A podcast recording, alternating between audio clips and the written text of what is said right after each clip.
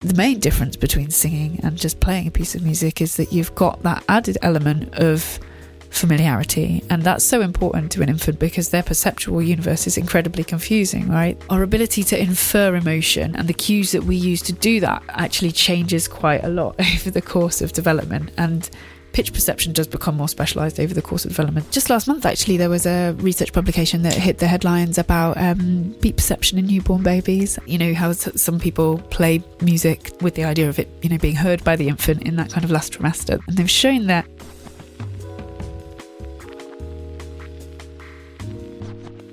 Hi, Annie.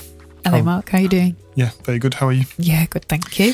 Welcome to High Point. Thank you. Nice um, to be here. Yeah, I don't know how long uh, when when I started to speak to you about High Point, the podcast, but um, the first time I heard what you were doing, and we're friends in real life. Yeah. Uh, the first time I heard what you were doing, I thought I need to have you on the podcast because it's really interesting.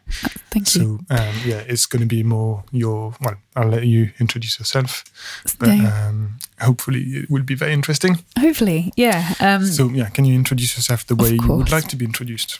My name is Annie Pye, and I'm a lecturer at the University of Manchester. I am the deputy program director of the undergraduate psychology degree, and part of my teaching involves um, leading a unit in the psychology of music, which is probably my most favourite part of my job because it's the yeah. thing I love. I just love music, and um, yeah, it's a really it's something that I kind of got together last year with a bunch of colleagues from the Manchester Centre for Audiology and Deafness, and they all come from it at quite a different angle. So we start by talking about kind of auditory perception and physiology of the ear and how we perceive certain aspects of music. And as the course moves on, we kind of get to the more applied stuff. So music in clinical populations and how it can be used as a therapeutic intervention. So it really spans like psychology of music in all sorts of different um, walks of life. So it's it's really lovely unit and um, great bunch of colleagues that I work on it with. So great. yeah, brilliant part of my job. Do you play any instruments? I mm, badly. I um, started playing classical guitar when I was about eight years old, and I did a few grades on that. But um, no, I haven't. I've never really mastered musical instruments, but I've always been fascinated with how music has the propensity to kind of like evoke emotions in yeah. people. And I've always used music as um, an, emu- an emotional outlet. And, and alongside my PhD which is a grueling process for anyone who's ever done one it was always um, kind of a source of sanctuary to me was making music. So I, I've engaged in that process a lot but I wouldn't necessarily describe myself as a competent musician in a lot of ways. Yeah, how about you? Do you you at least um, practice music and you love music because of practice. Y- yeah yeah. I mean I think that there's, there's I've got competency in kind of my ability to he- hear music and, and have a good ear for music in a, in a way, like the spectral side of it, so pitch and things. I can quite easily hear a piece of music and play it back a lot of the time. But um, rhythm, I'm a disaster with. like, and I know you said that you, you play the practice. drums. I just, I just have no sense of inherent rhythm. Like it's yeah, yeah I think um, it's, it's, quite interesting. I'll, and we'll, I'll ask you. I've got a lot, lot of questions for you, but the sense of rhythm and tune I think it's educated, it's environmental, mm-hmm. much more than innate and natural.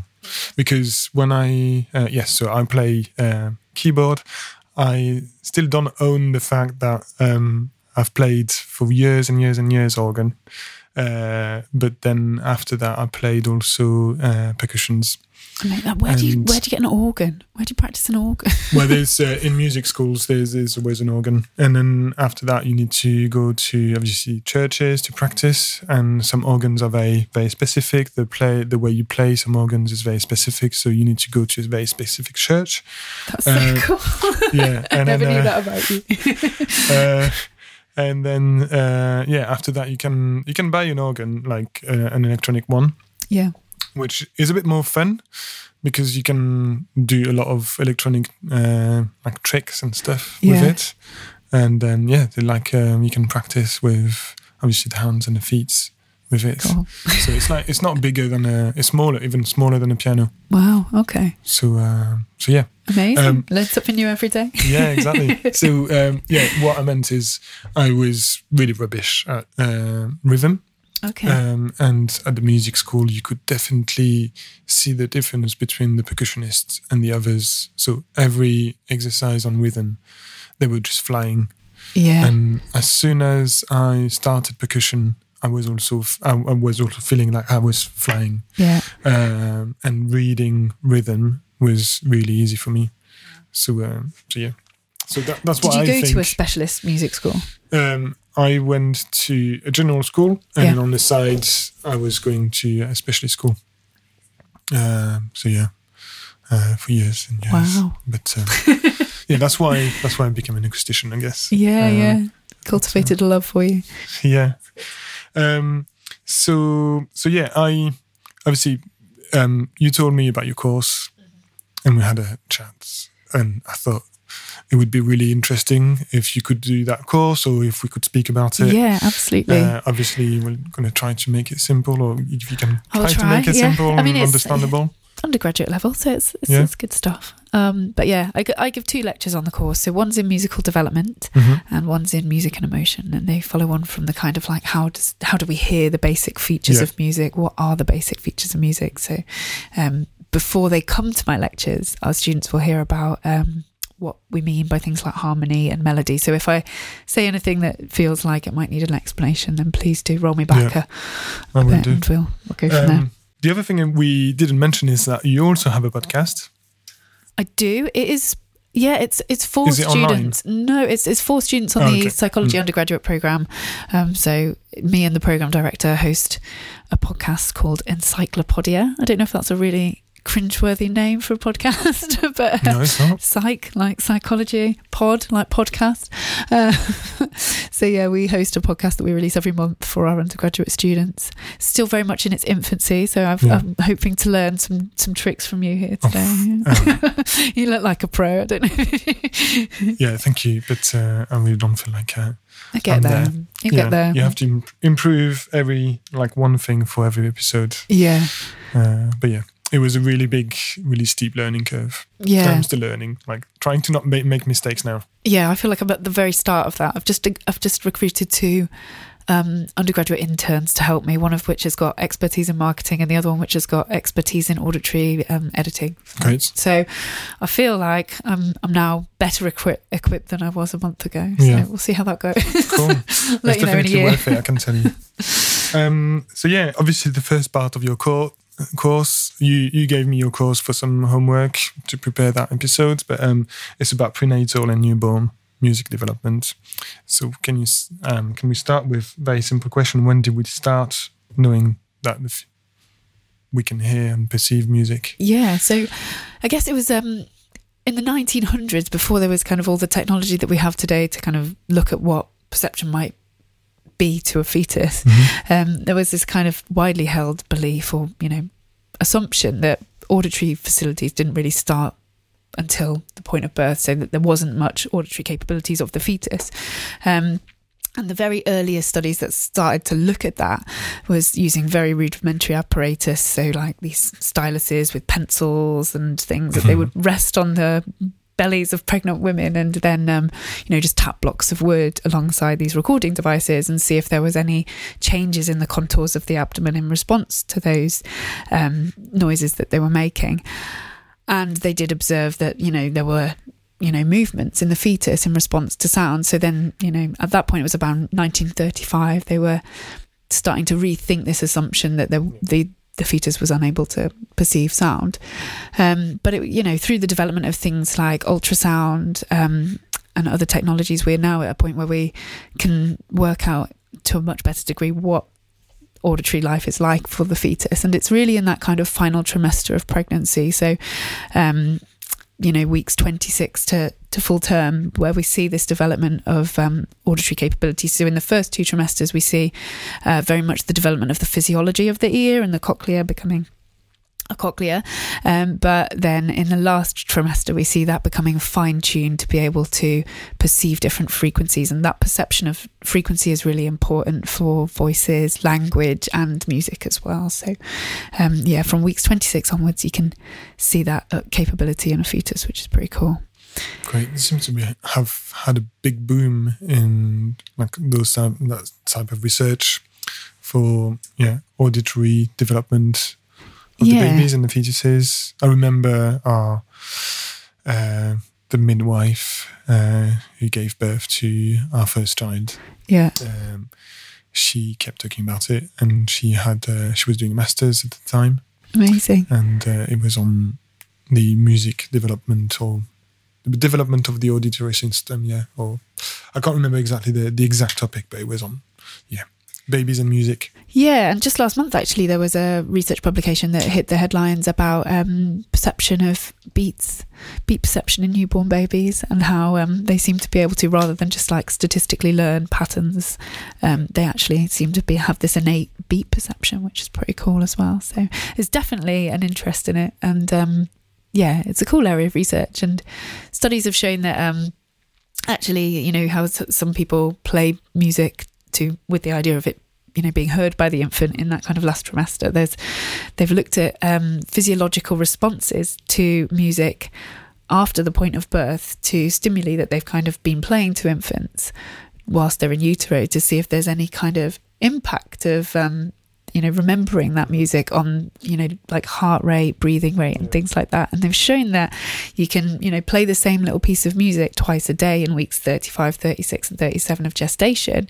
And um, that will actually if you then play that piece of music that this infant has been trained on in utero um, when when they're out of the womb, born, um, that that will have a more profound physiological response um, in terms of heart rate and breathing rates. You'll see a nice reduction in response to that music that they're familiar with, um, than would an, an, a piece of music that they're not familiar with. So, it, it, there is definitely some kind of efficacy in, in the idea that you would perhaps share music with Yeah. a fetus, which sounds like a really weird thing to do, but Yeah, um, yeah. But yeah, there's definitely research that suggests that it's actually got benefits. That's cool.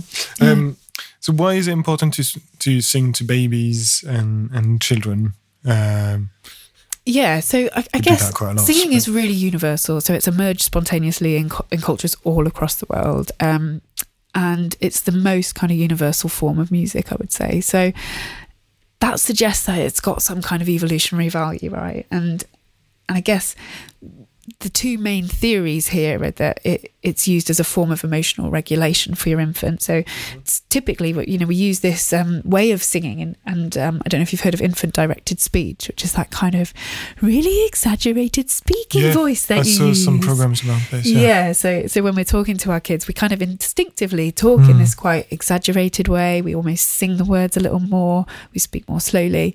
We do the same with song, right? So we instinctively sing in a certain way to our infants, and um, there's typically like two categories of songs that we share with our infants. We've got um, basically songs to soothe, like Mhm. lullabies, and in our culture Yeah. that would be something like "Twinkle Twinkle Little Star." I don't know what it would be in France. Uh, À vous dirai-je, maman.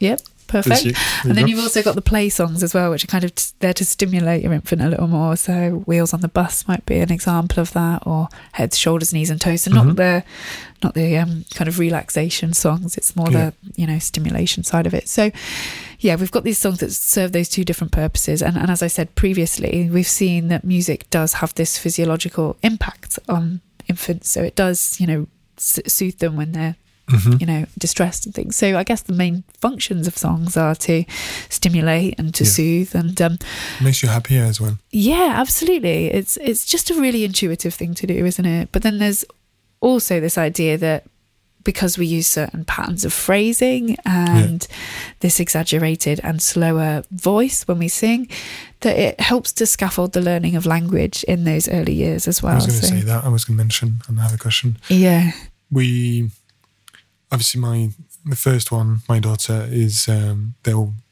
they're both bilingual, but we we got told that she would start speaking later uh, than other kids, uh, but she didn't seem to have any delays in her speech development.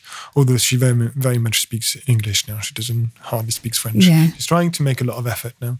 Um, but uh, it's it was quite interesting, and I don't know if it's fully linked to always singing and playing music to her.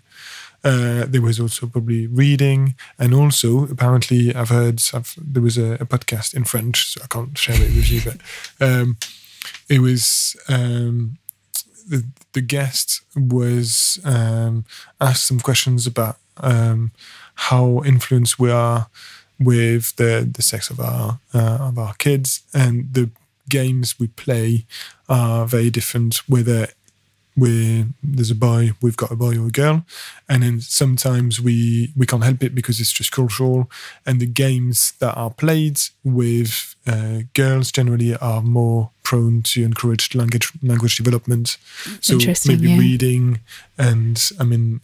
Something stupid, but we, we do play uh, we do play with, with dollies as well with boys, but we didn't used to, or we we might play with doll dolls far less with boys than with girls, and all those games encourage you apparently encourage you to um, develop the uh, the language. Yeah, So interesting. I mean, as a parent, and I, I lectured for maternity cover a little while back, um, language development in Mhm. very early, early children, and I don't know that much about it. I wouldn't profess to be an expert on any of that, but it's interesting that you see that you're t- and, and in re- relation to play and gender differences. Like, I don't know about you, but I feel like there is such an innateness to it as well, though. Like. yeah, if I look, I mean, I've got a girl no, and a boy, and I love the idea yeah. that that we we do we definitely do bring a lot to the table. But oh, Oshan, my boy, from such an early age, before he could like you know walk, even he was just obsessed with balls. yeah. Same Like- as ours. Absolutely, he would just chase them all around everywhere. And then when he started walking, all he wanted to do was kick a football around. Like, and then my daughter. But maybe um, I mean, mine my uh, my boy is the same. He's obsessed about balls, and you know his first words were was bot ball. yeah. Uh, but um, is it the fact that we've we've seen him play with a ball, that you've then, endorsed and then it. we we say, "Oh yeah, good." yeah. Instant, well, just But then unconsciously, feel and then maybe with our daughters, we didn't. may- We may not have said anything, Yeah. not encourage them. I, I don't know. It's There's but I, definitely I an agree, element yeah, of that, but I just don't think it can be fully explained by that because, like, also my youngest one is a daughter, so I've got the opposite. You've got the older daughter Yeah. and the younger son, but I feel like she, uh, for her early development, she was surrounded by Oshan's toys, right? So Yeah, she was very much in this perhaps boy gendered toy environment Yeah.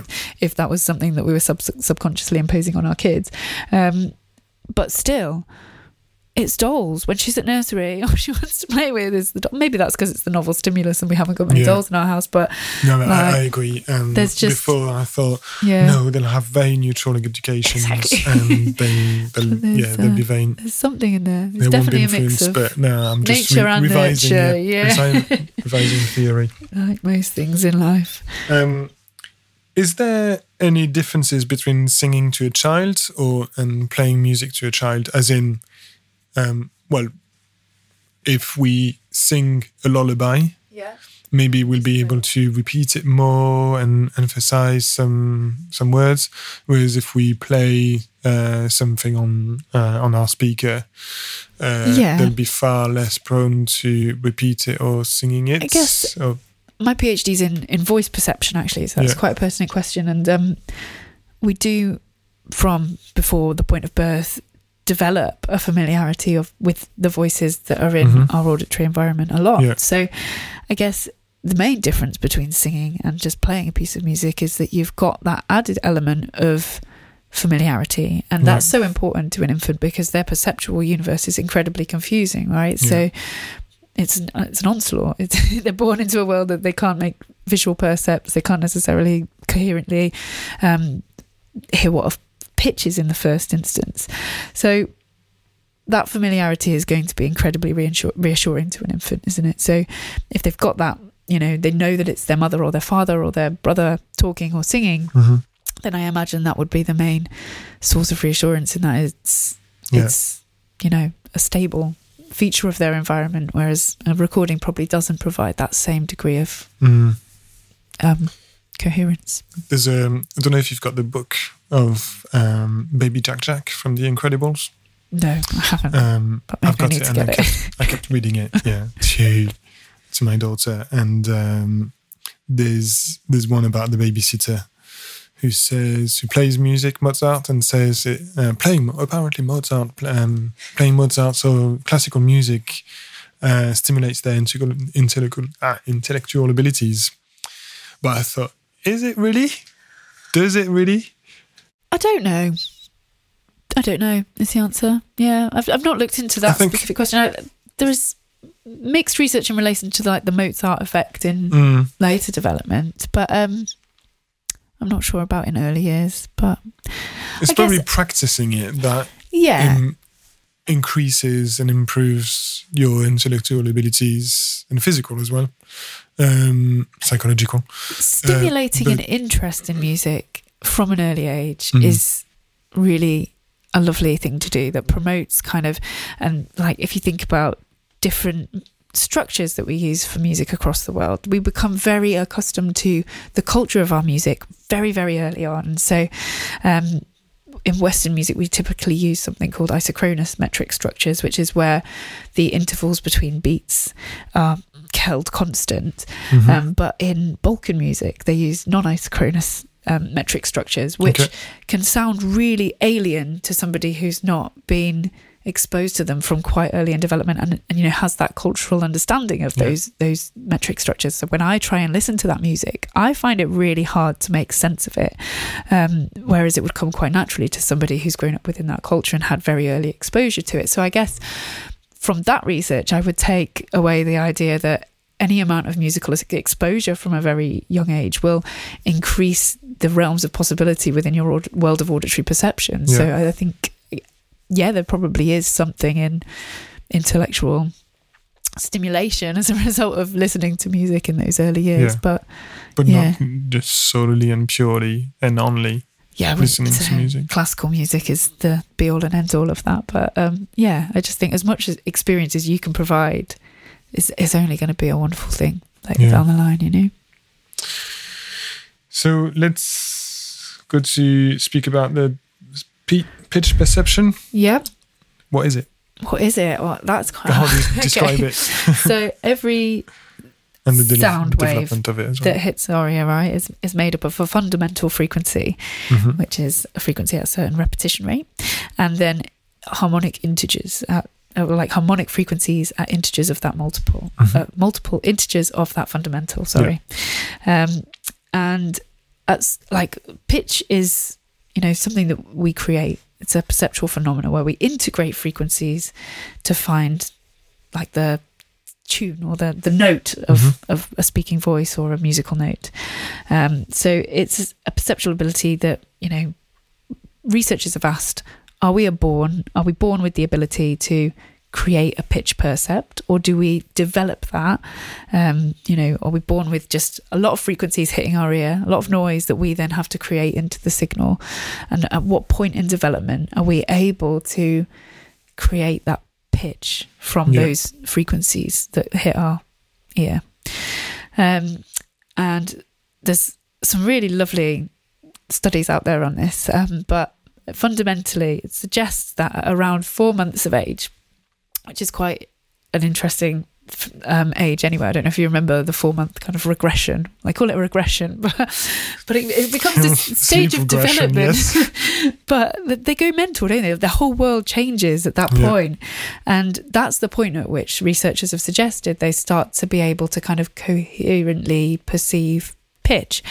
Um, so taking all of that like noise that's Mm. all these different frequencies and then making it into a coherent pitch happens at around four months and you can just see how much your world might change as a function of that right and then when you think about this little baby who's just been overwhelmed and, and visually as well right you know when you get these these baby books given to you when you go to like the book starter clinic and it's just like black and white lines and contours and patterns because their visual worlds when when they're Mm. born these newborns they they don't make much sense Yeah. and it's all about that kind of contrast and contour um, rather than you know form perception similar in the auditory world right? Like you've got all of this noise coming in and and you've got to kind of use statistical learning um, to be able to make sense of that environment. And at around four months we see this kind of big development in the auditory systems of infants so that they can kind of make a little bit of sense of pitch in their environment. And it continues to develop over that first year to the point where seven eight months it's looking a bit more stable than it was at four months but it begins to emerge at around four months of age Yeah, um, the four months were probably the second trauma of um, after having kids. Because it's, it's the first trauma is the birth, yep, yeah, and then the second trauma is when you think it's all good, your baby, you think your baby sleeps very well, and Four suddenly months. you just don't understand they don't sleep anymore. I know it's mad, isn't it? But then if Um, you think about their world, right? Like all of that stuff that's going on, they're suddenly making sense of their eyes and Yeah. their ears, and like it makes total sense that they would not sleep anymore because Mm. everything's amazing then, right? Yeah. they can see your face coherently, they can hear your voice as something totally new and exciting that wasn't there before, and that's But mad. But it is infuriating. Yeah, like, it because you don't- just you don't understand sleep. it. You don't know why it's happening. Know, why right? they they've stopped sleeping well. And um, I'll always remember we were at that time of four months. We went back to France to visit our family and introduce the. And it was during a heat wave, and we thought we'd completely messed up her sleep pattern and way. Um, the all the all the habits and the routine we thought we'd we'd messed up that because of going to France during the heat wave, and No. they like probably after a year or maybe less, um, we realized oh it's just sleep Yeah, the four month regression. Reg- regression. It's a terrible word for it, isn't it? Mm. Because actually, if you think about the progress that they're making at that point in time, Yeah, like yeah. it's it's not right at all. But yeah, it was hell for us as well. Was we we didn't go to France when my child was four months. We actually went and walked the Pembrokeshire coastal path when Oshan was four months old, and we spent the summer in tents. It was lovely, but um, it was exhausting. We were like Mhm. up at four every morning, but we were walking a lot, so Yeah. we kind of stumbled around the Pembrokeshire coastal path for a summer, horribly sleep deprived, and trying to make sense of this hell that we'd landed in with um, a four-month-old baby. But yeah, it's Yeah. it's a lot. and you're you feel like you're turning crazy yeah, trying to find any solution to uh, to get your baby to sleep. yeah, yeah. I've done some crazy things in in an attempt to get them down before. Yeah, Not not harmful though. no, Uh, no, yeah, just slings dancing around like a moron with exactly. white noise on and Or taking your car and go for a trip Oh just goodness, to get your baby to sleep. It all goes out the window. This kind of green-minded eco lifestyle when you've got a screaming four-month-old Yeah. baby who doesn't sleep at night. Yeah, Um, agreed. So how do we test the uh, the pitch perception that we know the baby can perceive the right pitch, or is it is it more like is it less that less precise than we think, and it's just that they can recognize, for example, some certain songs or certain sounds more than others because they've been educated to that, trained. So whatever. the study that I use as an example, it's it's really clever study that is probably too in depth for this, but it's it, they use um, EEG, so measurements of um, you put electrodes on the scalp of the infants and look at brain waves in, in response to different auditory stimuli, and they use something called an oddball paradigm. Which is where you have standard stimuli and deviant stimuli, um, and they've set it up in such a way that um, like our brains are quite amazing. And if we remove the fundamental frequency from an auditory stimulus but we keep some of the harmonic frequencies in our brains have this ability to infer the pitch of that note from the evidence available to us. So even in the absence of the, f- the physical frequency that corresponds to the pitch we make this very intuitive inference about the pitch of a noise. Okay, does that make sense? Yeah, yeah, so I think I can understand it. Yeah. they set up this study very cleverly um, where they had some stimuli that were deviant and they had these missing lower frequencies. Whereas if you could perceive the pitch, you um, would be able to infer that the pitch of the note was um, the same yeah, or different. I can't remember. Hang on. This anyway. This is probably too much detail.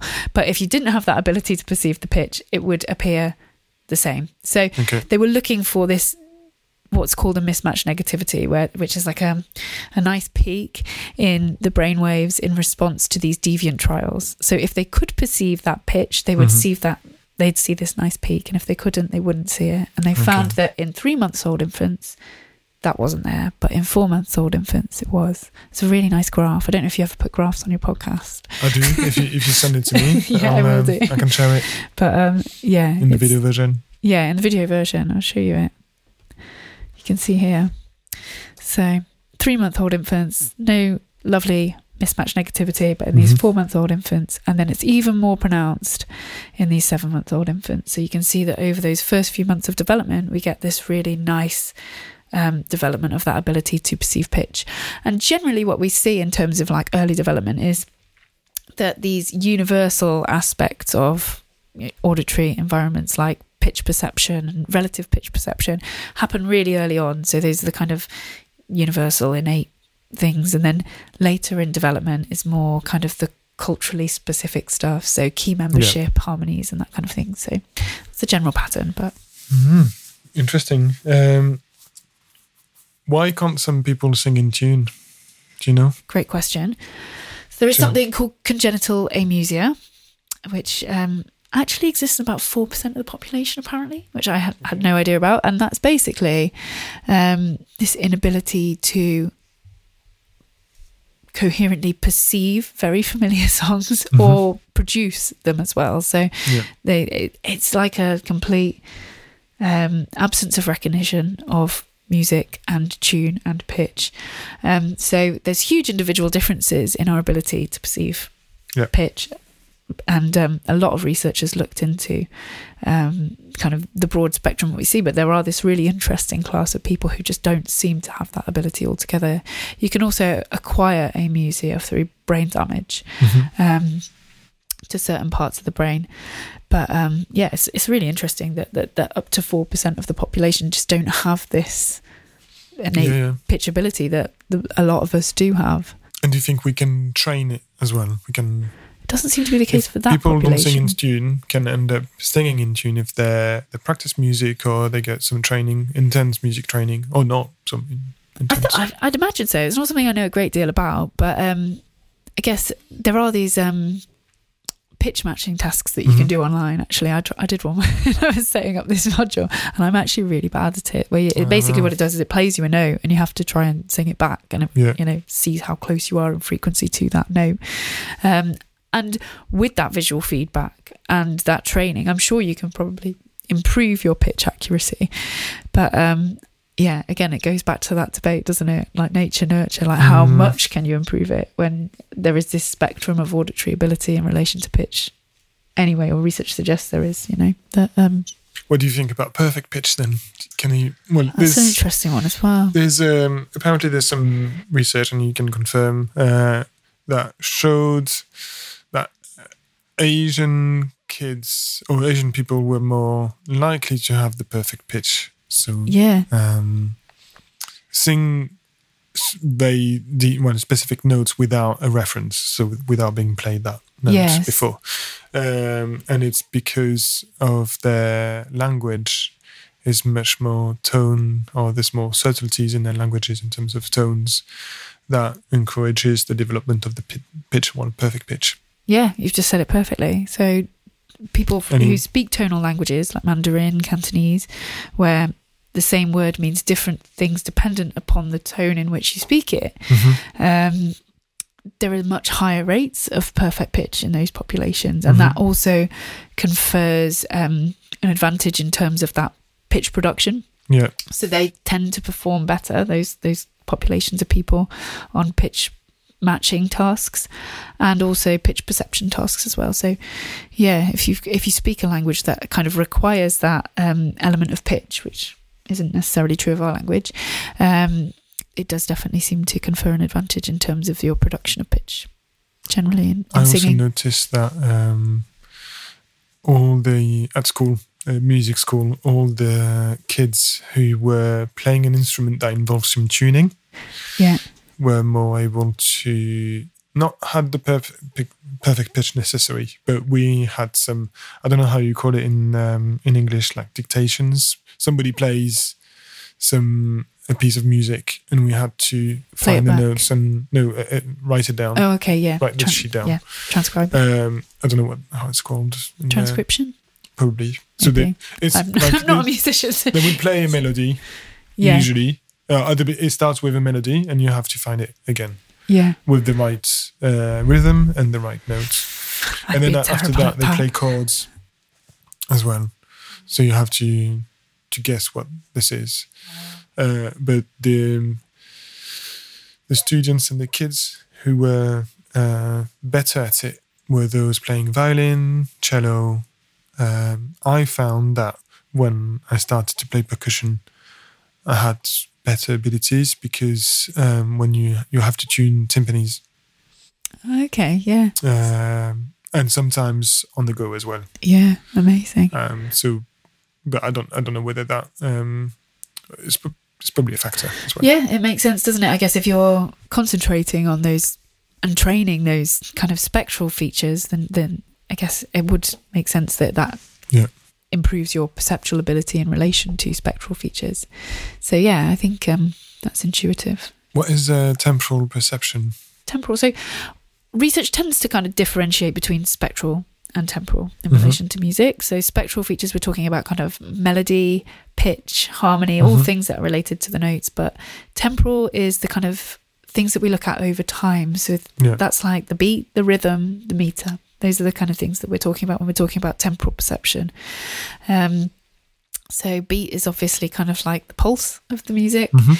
Um, a rhythm is kind of a series of notes, how you might lay them out. So, like da, da, da, da would be a very basic rhythm, but Yeah. that can be laid out across a number of different meters. So, meter is how we organize those rhythms Mhm. um, in terms of like bars and, yeah, across the beat, basically. Does that make sense? Yeah, yeah, yeah. Um, how, and can fetuses and babies perceive it? I I've found it. I mean, I don't know how you test it, but I found a definite definite improvement in my son. I didn't notice it in, but maybe because I wasn't paying attention. But when you tap a certain rhythm or you play with them, tapping rhythms or doing something, they can reproduce the same number of beats Yeah, or hits quite interesting. somewhere Yeah. which um, before the one table or earlier. Yeah. So I So, I guess there's there's also other factors that are developing, obviously, Yeah. alongside all of these things. so it's as well. hard, yeah, Yeah. counting, but even just like motor skills, you know, Yeah. like in those very early months or whatever, you're never going to be able to get a baby to kind of copy something Yeah. because they just can't hold anything. So I guess it's hard to know about a lot of these things. And also, you've got attention that's developing alongside this, linguistic abilities that are, are developing alongside Mm-hmm. Yeah. this. So it's really hard to research those kind of things in isolation but yeah we definitely see across those early years development across you know all of those areas of, of Mhm. musical spectral and temporal processing um so yeah Yeah, because you know you, there's an age when you can uh, ask your kids to repeat. Well, they want to repeat everything you say. yeah So yeah, maybe not yours. Mine definitely copies. Is such a copycat. is there an age when they listen to you i can't wait for that age I think there's an age when they they listen to you. They love listening to you. Then there's an, an age when they stop listening to you. Uh, we've never got to the age and where it starts again at some point, and it just goes Yeah. in yo-yo. waxes and wanes all the way through childhood and adulthood too yeah But yeah, I did notice that when uh, my obviously I was playing uh, with with my son, trying because he kept Yeah. repeating what I was saying, and I kept doing, and then I started doing some sounds and noises and rhythm, and he was doing the rate, uh, the same rhythm, or sometimes the same number of things Yeah. I was doing. So yeah, it's amazing never, um, Never tried that with mine. Maybe I'll go home and start whacking things and see what she does. Probably just hit me. um, how are we all sensitive to meter, or is I mean, the answer is no because you've just you said at the beginning you felt like you didn't have any sense of rhythm. well, um, that's. It would be incorrect for me to say that I was insensitive to meter, though. I think we all do yeah. have some kind of sensitivity to it, even people who haven't had musical training. I think some people have, again, better abilities in these Mhm. things than other people. But yeah, I guess um, research does show that we do seem to have a preference, like universally, for something that has structure, metric structure, as opposed to something that doesn't. So we we like regularities, and we're very good at processing regularities in our environments. Um, so yeah, and like and like I alluded to earlier, things like it's something that you become quite specialized at quite quickly in relation to the metric structures that are familiar to your culture. Um, so yeah, but but universally there does seem to be this preference for things that have a metric structure over things that don't. So I would say yes, we probably all have some degree of sensitivity to, to metric structure. And same, is it the same as pitch, or like as you said, uh, some people can't sing a tune and don't have any perception. That's right a really good question. I don't know. I don't know actually, but I know that congenital amusia is related more to the spectral fe- features of music Mhm. rather than the temporal features of music. I don't know if there's an equivalent in the Okay. temporal domain or whether congenital amusia can include like a deficiency in, you know, the rhythmic Yeah. features of music. But yeah, interesting question. And um, how about the development of emotional response to music?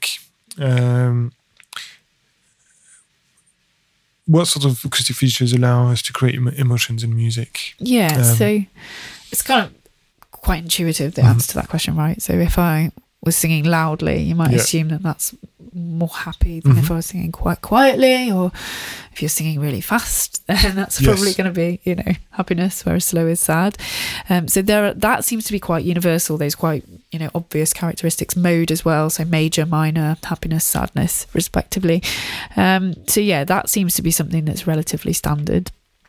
Um, and our ability to infer emotion and the cues that we use to do that actually changes quite a lot over the course of development and pitch perception does become more specialized over the course of development so two three year olds aren't necessarily great at perceiving you know key structures and you know melodies that fit within or Mhm. deviate from keys yeah so Mm.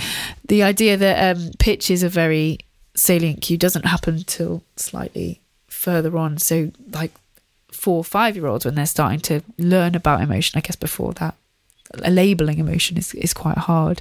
Um, they'll use those quite obvious cues like the speed of the song, how loud it is, um, and then the more kind of structural pitch related things like harmonies and melodies become more important later in development so seven eight year olds have much better ability to think about those pitch related features of music in terms of the emotions that might be associated with them Interesting. Um, yeah and words as well they they use words obviously lyrics are quite a salient feature um it's some music. Maybe I mean I can think about a lot of French songs that are that sound happy, but when you read the lyrics and try to understand the lyrics, they're not necessarily happy. yeah um, and I've never realized before actually trying to understand the lyrics yeah because you learn you learn the songs, but you don't necessarily learn the, the and do you, uh. I mean, to- do you know what emotion they're trying to convey now?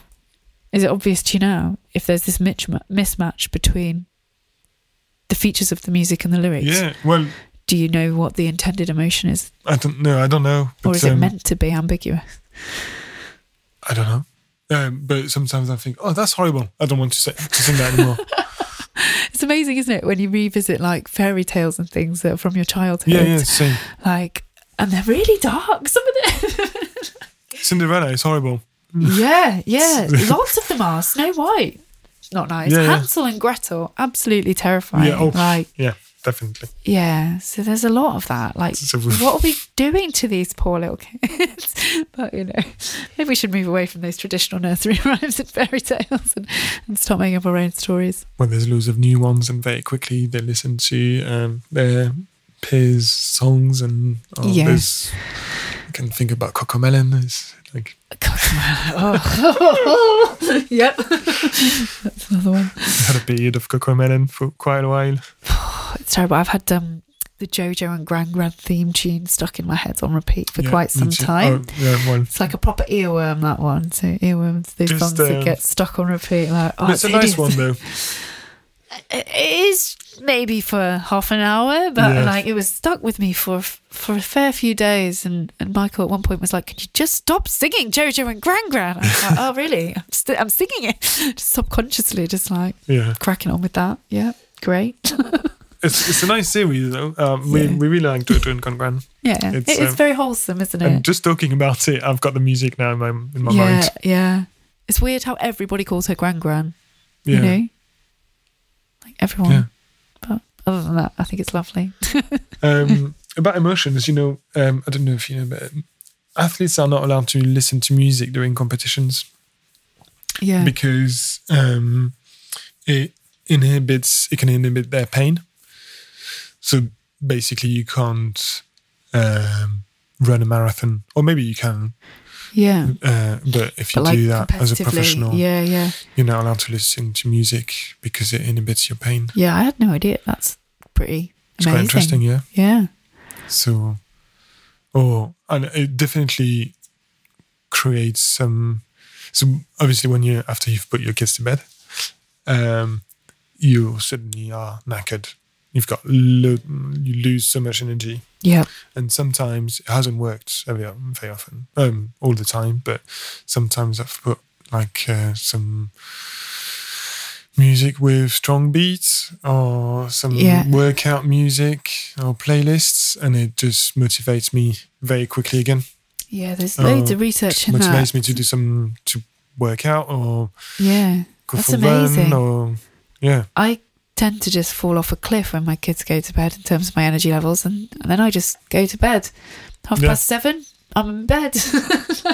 But sometimes you've got even no energy to even put some music on. Exactly. You just, I don't make it to the other side of bedtime a lot of time. I just wake up three hours later in bed with my kids, just like, Mm. oh, I should probably go to my own bed now. But Yeah. yeah, that's yeah. There is research in in how we use music to regulate our moods, and there's a lot about um the use of music for exercise as well, and it's Yeah. a very good regulator. But I've never heard that thing about um inhibiting pain or being able to kind of use it to overcome that very f- physical sensation. That's quite an interesting phenomenon. And then something that was quite interesting when we talk, when we spoke uh, about a podcast episode with, you, was the the fact that obviously singing emerges spontaneously. Yeah. That's quite a nice thing to see as a parent, isn't Yeah. it? Like when I was writing this lecture, this part of it was one of those things that I just thought, actually, I really relate to that just from being Yeah. a parent. And it's just, I don't know about you, but like it, it from two onwards, when they start just piping into song, like Mm. my little girl at the moment, she's obsessed with jingle bells. Jingle bells. And it's just the sweetest thing that she suddenly kind of grasped the idea of what singing is. And it's just, she can't really do it in tune or in time, or she can't get all the words into the right, you know, space and time. But she's trying so hard to, you know, express through song. And it's such a lovely, lovely phenomenon to watch. Mine was uh, singing uh, Jimbo Balls, Jimbo Balls. you couldn't get it. yeah, exactly. It's just so cute. But um, yeah, it's um, it's a way to express yourself, and all the kids do it. Yeah. Um, which is really interesting. That's what um, that's what you were saying. Yeah, so they and, and a lot of them ga- engage in this spontaneous song, and, and research shows that the best time of day to observe that is this period right before they go to sleep, where they suddenly kind of like start. They become quite chatty or quite, you Mm. know, up for talking and, and singing along about their day, and um, Or they sing their they describe a situation by singing, yeah, and Yeah. um, exactly. you know, there's um, there's, I've got two ones, two really, I think they're really cute, but um, I usually um, when when I asked my daughter uh, to say thank you, I, I ask her to say in French, and so merci mon papa, and then uh, I've I've made up like I've asked her to say mon papa que j'aime, mon papa who I love. And then, um, so she does it naturally now, which is very cute. Um, but um, one day she, I asked her to say thank you. Uh, so what do you say? And merci. And she started to carry on singing mon papa que j'aime, papa que j'aime. Or another time when um, obviously my wife was saying. Um, I'm not of any. I'm, not of any use. It must have been a very dark time at the time, but um, and then I, she just spontaneously started to sing. You're not of any use. They're like sponges. They get all that awful stuff that Yeah, you yeah. say in passing, and then they like magnify it back at you. It's just terrible. So, um, Yeah. so yeah, it's really funny how they and at some point, sometimes also they will just describe that the TV is on the wall and sing it. So I don't know if it's happened to yeah, you. definitely. So that the emergence of that kind of spontaneous song definitely comes between like the ages of two and three, um, and yeah, they just just see their world in in such a musical way. I think it's it's just Mm. really lovely to observe. But yeah, there's kind of lots of ideas about how that helps to create narratives and and understand environments and yeah, they, they there's a phenomenon called as a term that I really like called potpourri songs as well, where they take songs they know, um, like Old MacDonald had a farm, for example, and then they like personalize it to, to, to kind of like add in a little bit of flavor of their own. So, you know, it might be Old MacDonald had a farm and then he played with the dolly and took it for a walk and, and then they take it on their own little journey as well. So like the idea of potpourri and taking little bits of everything to create something new. So I don't know if you see that one in your kids a lot, but that was something that Um, one of yeah. the researchers has written At the moment, there's a lot of um, win poo poo and wee Oh, wee yeah, mode. so much of that. There's a lot of Yeah. Yeah. songs that are like lyrics that are transformed in poo poo and wee wee and Yeah, bottom. absolutely. We've got a lot of that going on as well. But then, we- you know, it's sometimes it's so funny that you just encourage it. I know it is so funny, isn't it? But, Like uh, it's just the amount of humor that provides for them. It's just it's bizarre, and I, I don't know about you, but one of the things I love about parenthood is it just takes you back to this place, especially when they're like really, really little, like the age your son and my Mm. daughter is now, and you can you can see like the excitement of the world through their Yeah. eyes, like discovering things for the first time, and and like things that you would not think twice about. But you take them to a new place and you see this beauty in yeah, in nothing, you know, in the mundane, but also like humor in the in the totally ridiculous, you know, like poo and wee suddenly becomes like how funny it is for them is just very endearing for you as a Mhm. parent. So it's Yeah. it's like there are so many challenges of being a parent to young kids, but there is so much beauty associated with well, you have to remind yeah. yourself of So- that sometimes. sometimes it's really hard to to remember remember this. Yeah, Uh, definitely. let's let's face it, it's really hard, isn't it? It's so hard. yeah. But, you know, occasionally they're really cute. Yeah, but there's a lot of horrible times as well.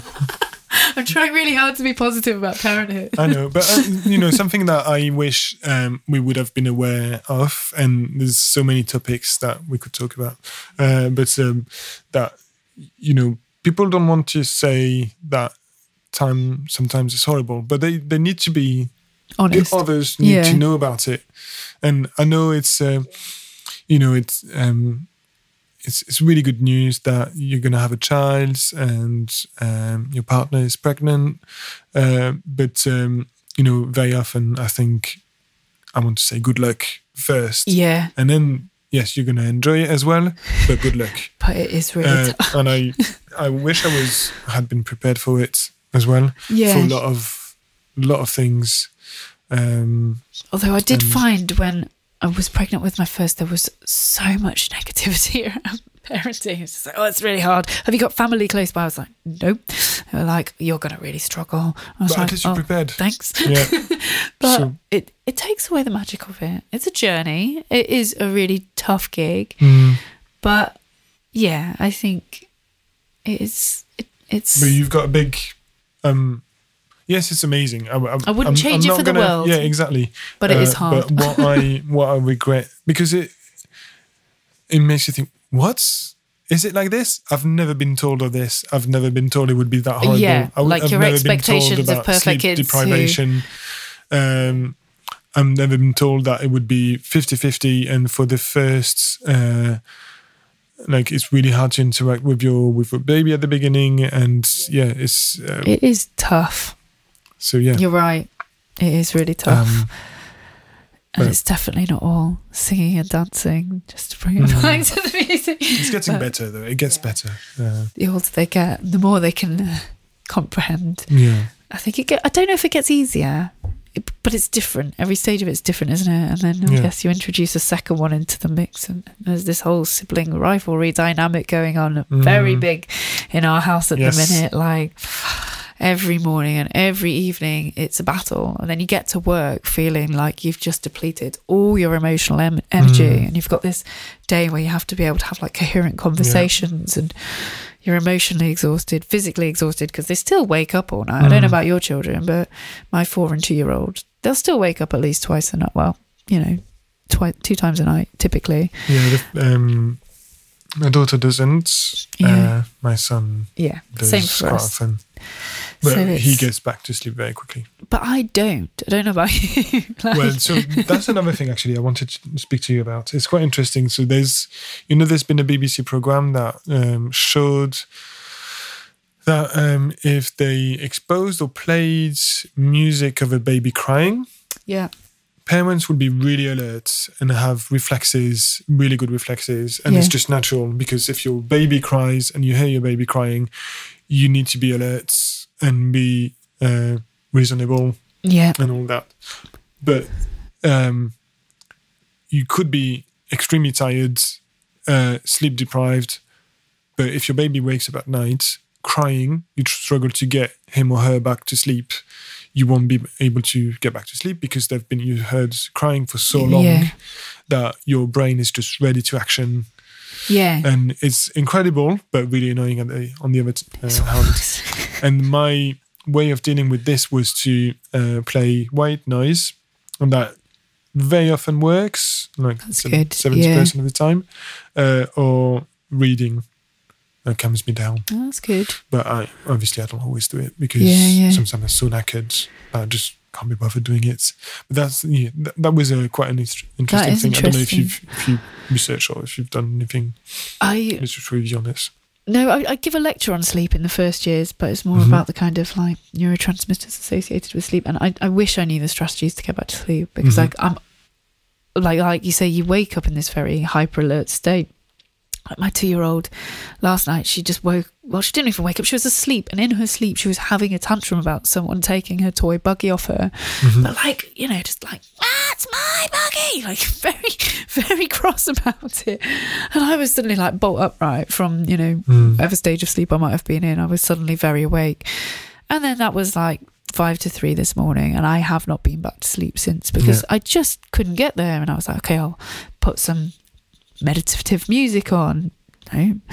But I think that I'm very much in planning mode as well. Like I think that there's an element of stress and what's going on in your life aside from, you know, your home environment or Yeah. whatever. Like I'm on the countdown to Christmas at this point in time. Like I just need a break. It's been a semester that's been totally busy, and I think that that's feeding into my ability to get back to sleep. So I think the less stress you have beyond your your life, it's it's probably easier to achieve that mastery of falling asleep anytime, anywhere. I look at people who can do that with envy, but then at the same time, there's times when I sleep like the dead, and Mm. you can't wake me up. Like Michael came in the other night and said, you know, your daughter was trying to pull s- like Yeah. little security blanket out from underneath me and screaming and hitting me, and I was absolutely fast asleep. so So just Yeah. so tired, There's no chance. So yeah, One of the uh, upcoming episodes of High Point is with Victoria Williamson, who's just uh, created a, a company called Odyssin, and it's an app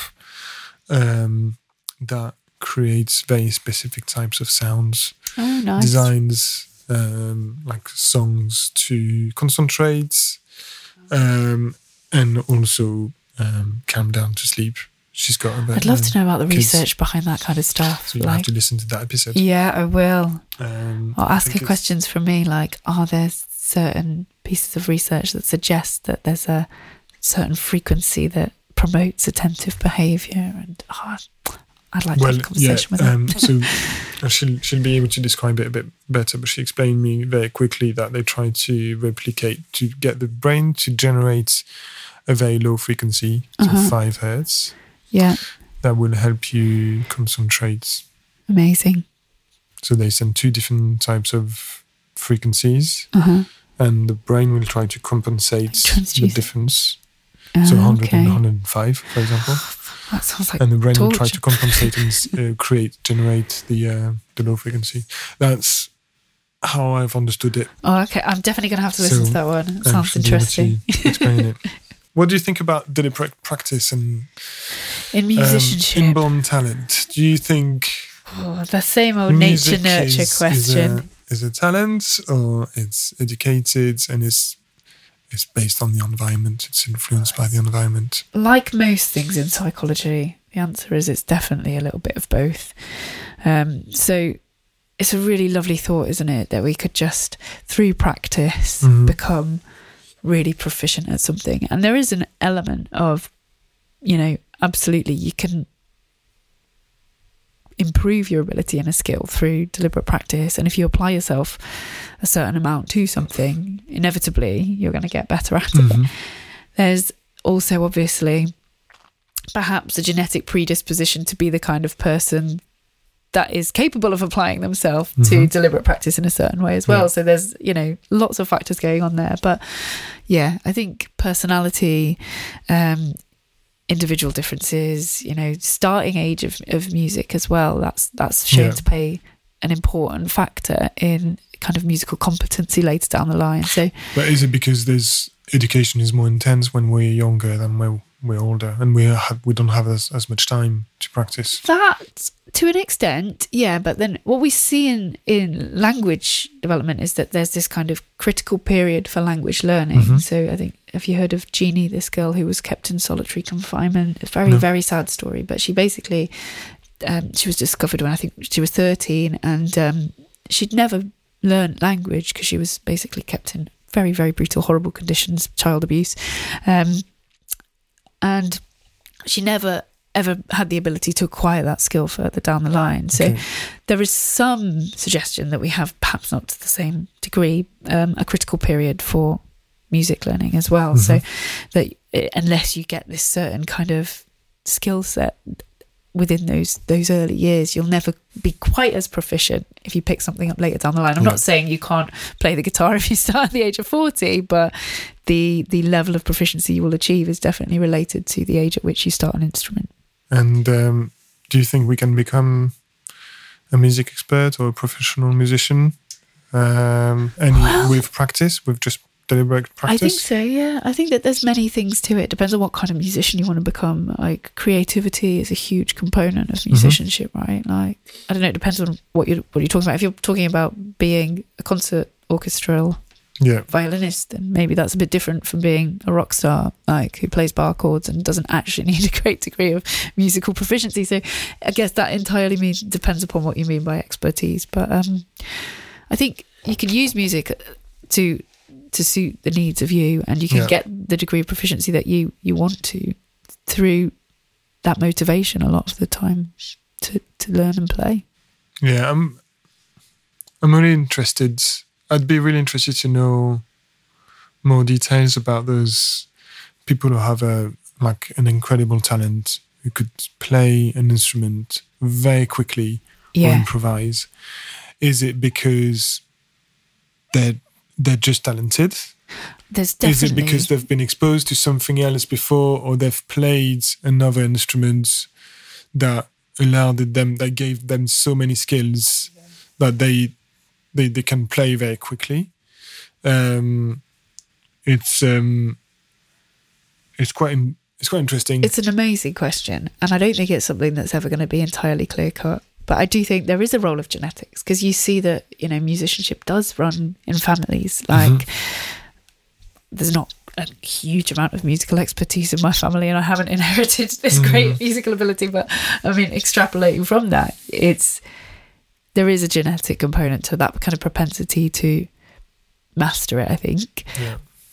but that's not to say that it's not a skill that is malleable. Like researchers suggested that about close to 30% of the variance in uh, musical proficiency can be explained by deliberate practice. So, you know, that it's a huge factor that contributes to Yeah. how our capability in music. And, you know, I think if you really, really wanted it, you could absolutely make it happen, which is a nice thought.